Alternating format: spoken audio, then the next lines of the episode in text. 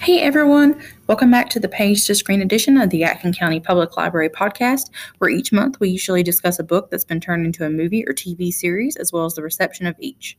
Thanksgiving has crept up on us, and if you're like me, you're anticipating all the good food. I am definitely ready for some deviled eggs and pecan pie. I've even got my stretchy pants ready for the big day, so I'm, I'm ready to go. I don't know about all of you, but we like to watch the Macy's parade and the dog show in the morning um, and then kind of, you know, cook for the rest of the day. So my brother, he lives up in New York City actually. So hopefully one day I'll be able to visit it and see it in person. But until then, I guess I'll just have to enjoy it from the comfort of my couch in my pajamas. So after the parade, I usually spend the rest of the day kind of cooking in preparation for the big meal. And while I cook, I usually throw on my headphones and listen to an audiobook so I can multitask. Some people don't like or really care for audiobooks, but I do. I listen to them a lot, and it's a good way for me to kind of get things done and read at the same time.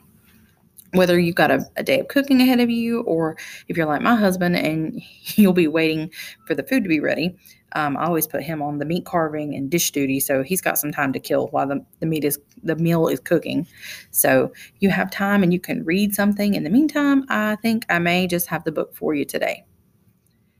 If you like romance, history, time travel, and adventure, this may be just the story for you. For this installment of Page to Screen, we're going to be discussing one of the most popular series by a contemporary author to date. In this historical fiction fantasy series, we follow the story of a young English combat nurse from 1945, Claire Randall, who is mysteriously swept back in time to 1743 and finds adventure and romance with the dashing Highland warrior Jamie Fraser. Outlander by Diana Gabaldon is the first in a series of 10 planned books, nine of which have already been published. The most recent book in the series, Go Tell the Bees That I'm Gone, was released last November, right around this time. Actually, I think it was this day. I think it was November 23rd. A mix of several genres, the series has elements of historical fiction, romance, adventure, and traditional fantasy. It has sold over 25 million copies. The first book won a Romance Writers of America Rita Award in 1992. Outlander was also voted as one of the top 10 best loved novels in America, as seen on PBS's The Great American Read. A quick little sidebar The Great American Read, conducted by PBS a few years ago, um, back in 2018, I think, was an eight part series with viewer participation to, sell, to select America's favorite novel, told through the prism of America's 100 best loved novels. It investigated writers' fictional worlds, how we as readers are affected by these stories, and what the 100 different books have to say about our diverse nation and our shared human experience. It was a really fun experience, I think. I myself voted in the polls. Um, and I also really enjoyed watching each episode that was released and kind of seeing how the books were placed they did a big reveal for the number one book. I won't I won't spoil it for you in case you want to check it out yourself. But I'm working through reading the 100 list that they released, and um, if that sounds like something you would be interested in, the list is available at uh, www.pbs.org, The Great American Read slash books. But anyways, back to Outlander. With 25 million copies sold, Outlander is one of the best selling book series of all time, so it was only a matter of time before an adaptation was made. Now, as we've talked about before, adapting a book to a film or a series can be tricky. There's definitely a need to respect the original story, but at the same time, television is an entirely different kind of medium in and of itself. Gabaldon said that, quote, the show does a wonderful job with adapting the source material, but they have very limited space in which to tell a story. I don't. End quote. Because of that, there are always alterations regarding the plot and even the characters sometimes. Even though the series remained remarkably loyal to the source material, a few changes had to be made, of course. We'll discuss Outlander the book as well as the author, and then we'll discuss the series, the differences between the book and the Starz original series. The Outlander series often depicts mature themes in some graphic situations, so keep that in mind as you make your decision to read the book or not. I always keep you all as readers in mind when I do these reviews, so I really try not to spoil anything major to the plot. But in order to, to discuss and kind of compare the book to the show, there may be minor spoilers ahead, so just keep that in mind. Let's start with some background information on our author, the amazing Diana Gabaldon. Born on January 11, 1952, in Scottsdale, Arizona, United States, she is the daughter of Jacqueline Sykes and Tony Gabaldon, And um, He was an Arizona state senator from Flagstaff for 16 years and then later a supervisor of Coconino County. Her father was of Mexican ancestry and her mother was of English descent. If you go to her website, she published a blog entry in 2000 pretty much dedicated to the story of her birth and her parents. Her website has an abundance of information about anything Outlander related, so I re- recommend it if you're pretty invested in the story to check it out. That website is dianagabaldon.com if you're curious. I was actually lucky enough to be able to attend the Bookmarks Festival keynote closing event at Reynolds Auditorium back in 2017, at which none other than Miss Gabaldon herself was the speaker. After listening to her speak, it's easy to see how some of her own personality might bleed over into the characters as she's writing. Honestly, I would listen to her read her grocery list. Um, but on a serious note, she just she has a very relaxing, soothing voice and a witty sense of humor that's really quite endearing, not to mention the fact that she holds three degrees in science zoology, marine biology, and a PhD in quantitative behavioral ecology. She was also granted an honorary degree as Doctor of Humane Letters.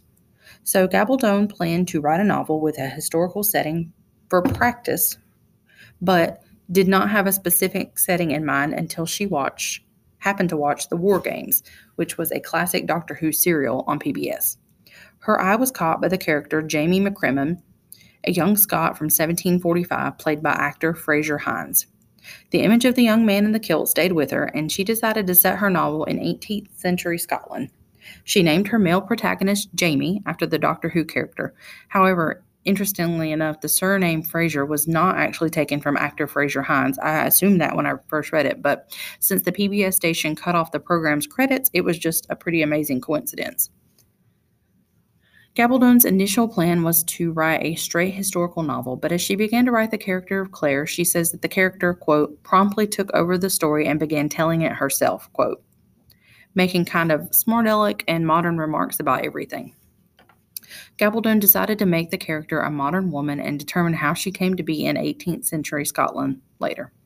The rest is, as they say, history. This fast paced and character driven story begins in 1946. The Goodreads review reads Claire Randall, a former combat nurse, is just back from the war and reunited with her husband on a second honeymoon when she walks through a standing stone in one of the ancient circles that dot the British Isles. Suddenly, she is a Sassenach, or an outlander, in a Scotland torn by war and raiding border clans in the year of our Lord, 1743. Hurled back in time by forces she cannot understand, Claire is catapulted into the intrigues of lairds and spies that may threaten her life and shatter her heart. For here, James Fraser, a gallant young Scots warrior, shows her a love so absolute that Claire becomes a woman torn between fidelity and desire, and between two vastly different men and two irreconcilable lives. So there are a lot of characters within this story, but Jamie, Claire, and Frank are pretty much at the heart of the story. Claire Beauchamp Randall is a warm, practical, and independent former combat nurse who, as mentioned before, inadvertently travels back in time to the Scottish Highlands in the mid 18th century. They're married to Frank Randall in the 20th century. She falls for Jamie Fraser in the 18th century. A gifted natural physician and an amateur botanist, Claire is an only child and an orphan raised by her archaeologist uncle. The first few chapters of the book are really spent fleshing out Claire and Frank as characters, where we get a chance to see how they interact with each other as a married couple that's just spent six years apart due to the war, as well as how they interact with their peers. Franklin Wolverton Randall, or Frank, is Claire's husband in the 20th century and a history professor with a deep interest in his genealogy and heritage. He also worked for MI6 during the Second World War as an intelligence agent.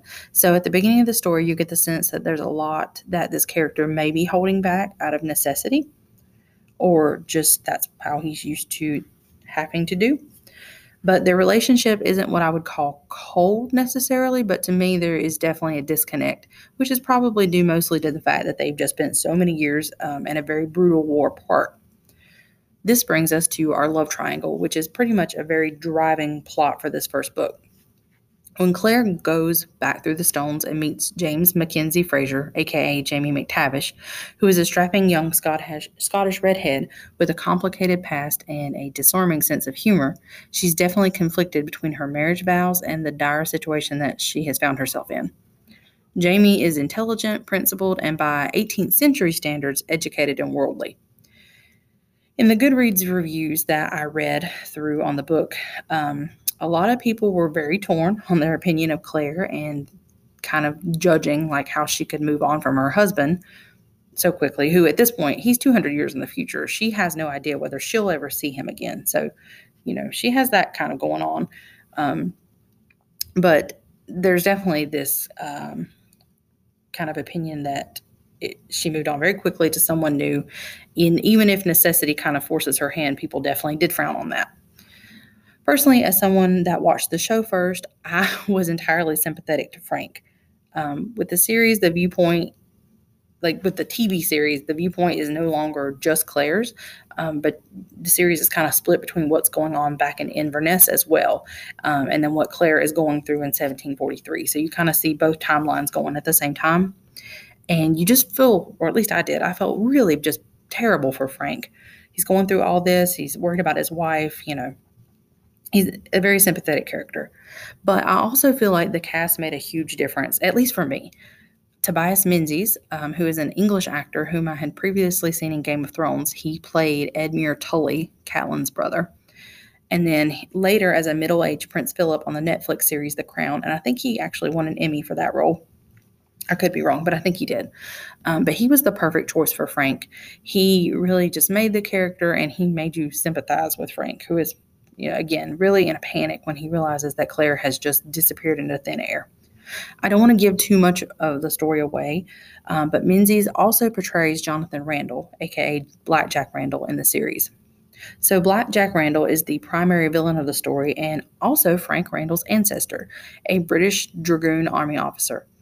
Jack very similarly physically resembles his descendant Frank, so it made sense that they would have the same actor actor portray both roles. But to me, Tobias Menzies, he really outdoes himself in this show. The other two main characters are portrayed by Scottish actor Sam Heughan and Irish actress Caitriona Balfe. I hope I said that right. When they were originally cast in these roles, there was a lot of discord about Sam, who was a relatively unknown actor, being chosen for the role of Jamie. We book readers can get a little overprotective of our characters and how we kind of envision them. And readers were pretty upset at the time that Sam was not as muscular or as tall as the fictional Jamie is portrayed. Um, I had similar trepidations about Josh Hutcherson being cast as Peeta in the Hunger Games franchise. And I don't know that was probably 10, 12 years ago, but it was a whole thing back then. Um, I wasn't exactly crazy about him in that role because I had seen him in other things. Um, and I just didn't really think he was going to fit that, that role quite right. And he wasn't exactly what I had envisioned for that character. But after watching all of the the movies and kind of going through that franchise and that fandom, I really couldn't imagine anyone else playing that role. And the same happened for Sam Heughan. He really carved out a place for himself with the with the Outlander um, universe and fandom, and I feel like there would probably be riots if he or Caitriona were ever replaced in that series. So personally, I watched the show first before I read the book. So I really didn't have a dog in that fight. I didn't really have an opinion one way or the other. But, anyways, after the initial trepidation, the Outlander fans really embraced him with wide open arms.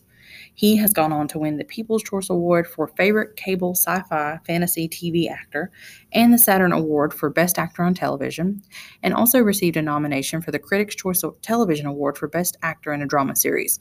Heughan and his Outlander co star Graham McTavish also co wrote Clanlands, Whiskey, Warfare, and a Scottish Adventure Like No Other, which reached number one on the New York Times bestseller list for hardcover nonfiction and combined print and ebook nonfiction in November 2020.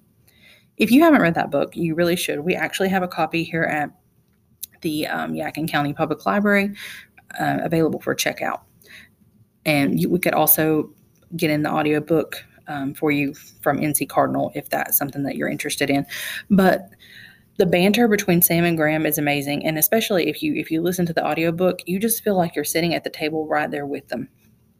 So there's also a show that accompanies the book, Men in Kilts. Um, it's the, the name of the show is Men in Kilts, a road trip with Graham and Sam. But unfortunately, I think it's currently only available through a streaming service. Um, I think Hulu or Starz both carry it. You can probably even buy the the episodes through Amazon, but hopefully they'll put it out on DVD at some point. Um, but for right now, it's just available through streaming services. So, the same year that Clanlands was published, Heughan launched his own whiskey brand, the Sassenach, which was named obviously after his Outlander character's nickname for his wife, Claire. That's what Jamie calls um, Claire.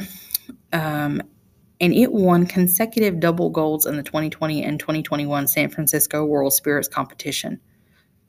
Caitriona Balfe is also a producer and former fashion model, and she was named by Entertainment Weekly as one of its 12 breakout stars of 2014. That month, she was also voted Woman of the Year at BBC America's Anglophenia Fan Favorites tournament. In April 2015, Balfe received Best Actress in a Lead Role Drama and Rising Star Award nominations for the 12th Irish Film and Television Awards and was named one of People magazine's 50 Most Beautiful People in the World. She won Saturn Awards for Best Actress on Television in 2015 and 2016. In November 2016, Balfe won the Scottish BAFTA Award for Best Actress on Television, and in February 2015, I'm sorry, 2018, she won the Irish IFTA for Best Actress in a Lead Role Drama. Balfe also received four nominations for the Golden Globe Award for Best Actress Television Series Drama for her role in Outlander. It's hard to say whether these actors and actresses were made by Outlander or whether they they made Outlander. They have been launched to stardom, and I really can't imagine anyone else in those roles. A funny little side story. After several years, I finally convinced my mom to watch the show. So one day she messaged me that she had gone to town to pay some bills and run some errands, but that she had to get back home and watch the ne- next episode as soon as she could because she was going into Jamie and Claire withdrawals. And that, that's a direct quote.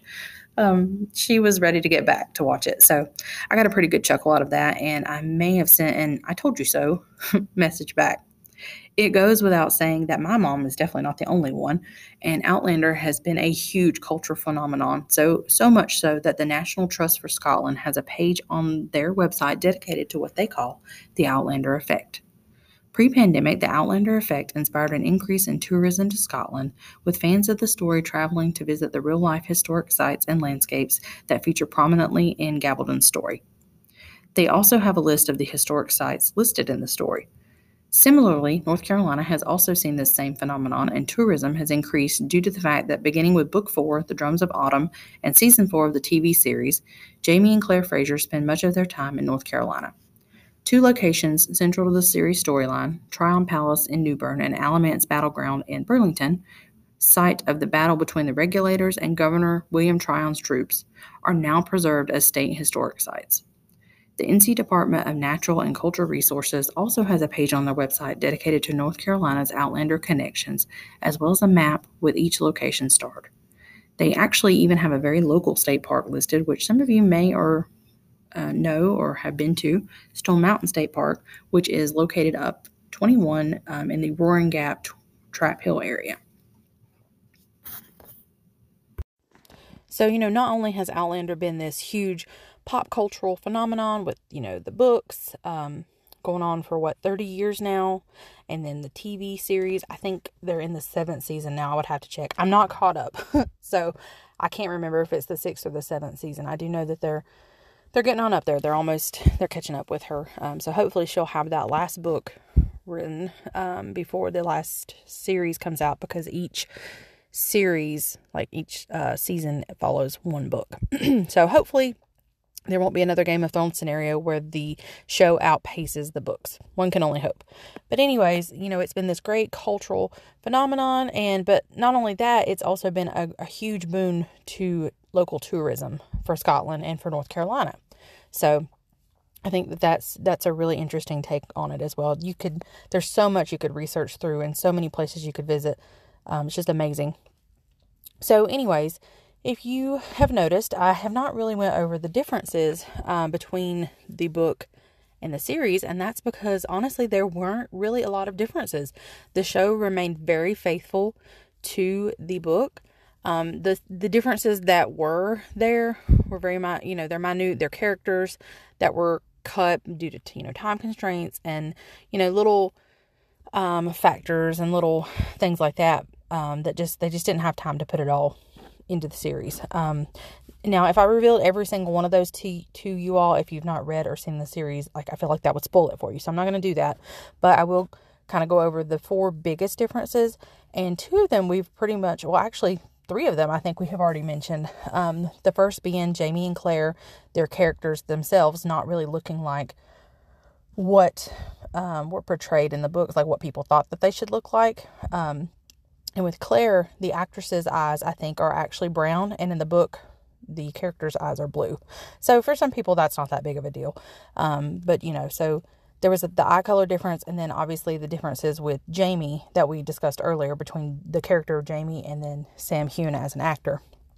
Um, so there's those, and then the perspective, you know, in the book is primarily told from Claire. Um, but then in, in the series, we get to see perspectives from, you know, many different characters, even including, as we mentioned before, Frank and then even Jamie. So the next um, difference is one that we've not really touched on, and that is one of the characters. I'm not going to mention which one, but his story is really different in the show than it is in the book. In the book, his um, his storyline is kind of cut short. I'll just leave it at that. Um, but in the show, he's kind of had that Daryl Dixon effect. I don't know if any of you watched The Walking Dead, but Daryl Dixon was a character that in the books he was supposed to have been gone, you know, very very quickly and very early on. But he was a, a fan favorite. Um, so he has, you know, he's been on all these seasons. I feel like I heard he was going to get a spinoff. I could be wrong, but I think the series actually ended this past Sunday. So this is the end of an era there. But anyways, he um, has been throughout all the seasons. And so this particular character in Outlander is kind of the same thing. He did such a great job with the character. I don't know if they if that's why he got to stay on or if it was just a plot line that they wanted to continue. But anyways, that is one major difference is his character is involved in the series whereas in the book he's not really so much um, past the first book. So the only other major difference we kind of touched on earlier too and that is the um, characterization of Frank in the series. In the book, he's much more unlikable. Like, um, he's just, he's not as um, empathetic, I feel like, as Frank is in the series. And that's why, as a viewer, you're kind of more compelled to feel sorry for Frank and kind of wonder, you know, what Jamie, uh, what Claire is thinking, you know, choosing Jamie. But in the book, he's not really that likable. So you kind of, as a reader, get more of a sense of why she makes the choice that she does. So those are pretty much the biggest differences between the series and the and the book. So other than that, the series remained pretty much faithful to the story. So that's all I have for you today. Feel free to follow us on social media and let us know in the comments if you've read a book lately that really stuck with you, whether it be Facebook, Twitter, Instagram, or Pinterest. We would be really happy to see you there. If you haven't already, hit that follow button so you can follow this weekly podcast. Each week, Yadkin County Public Library staff will be bringing you more topics, so be sure to check in every Wednesday at 1 p.m. Thanks for listening, and I'll catch you all next month for the next installment of Page to Screen. Happy Wednesday, everyone, and I hope everyone has a great Thanksgiving.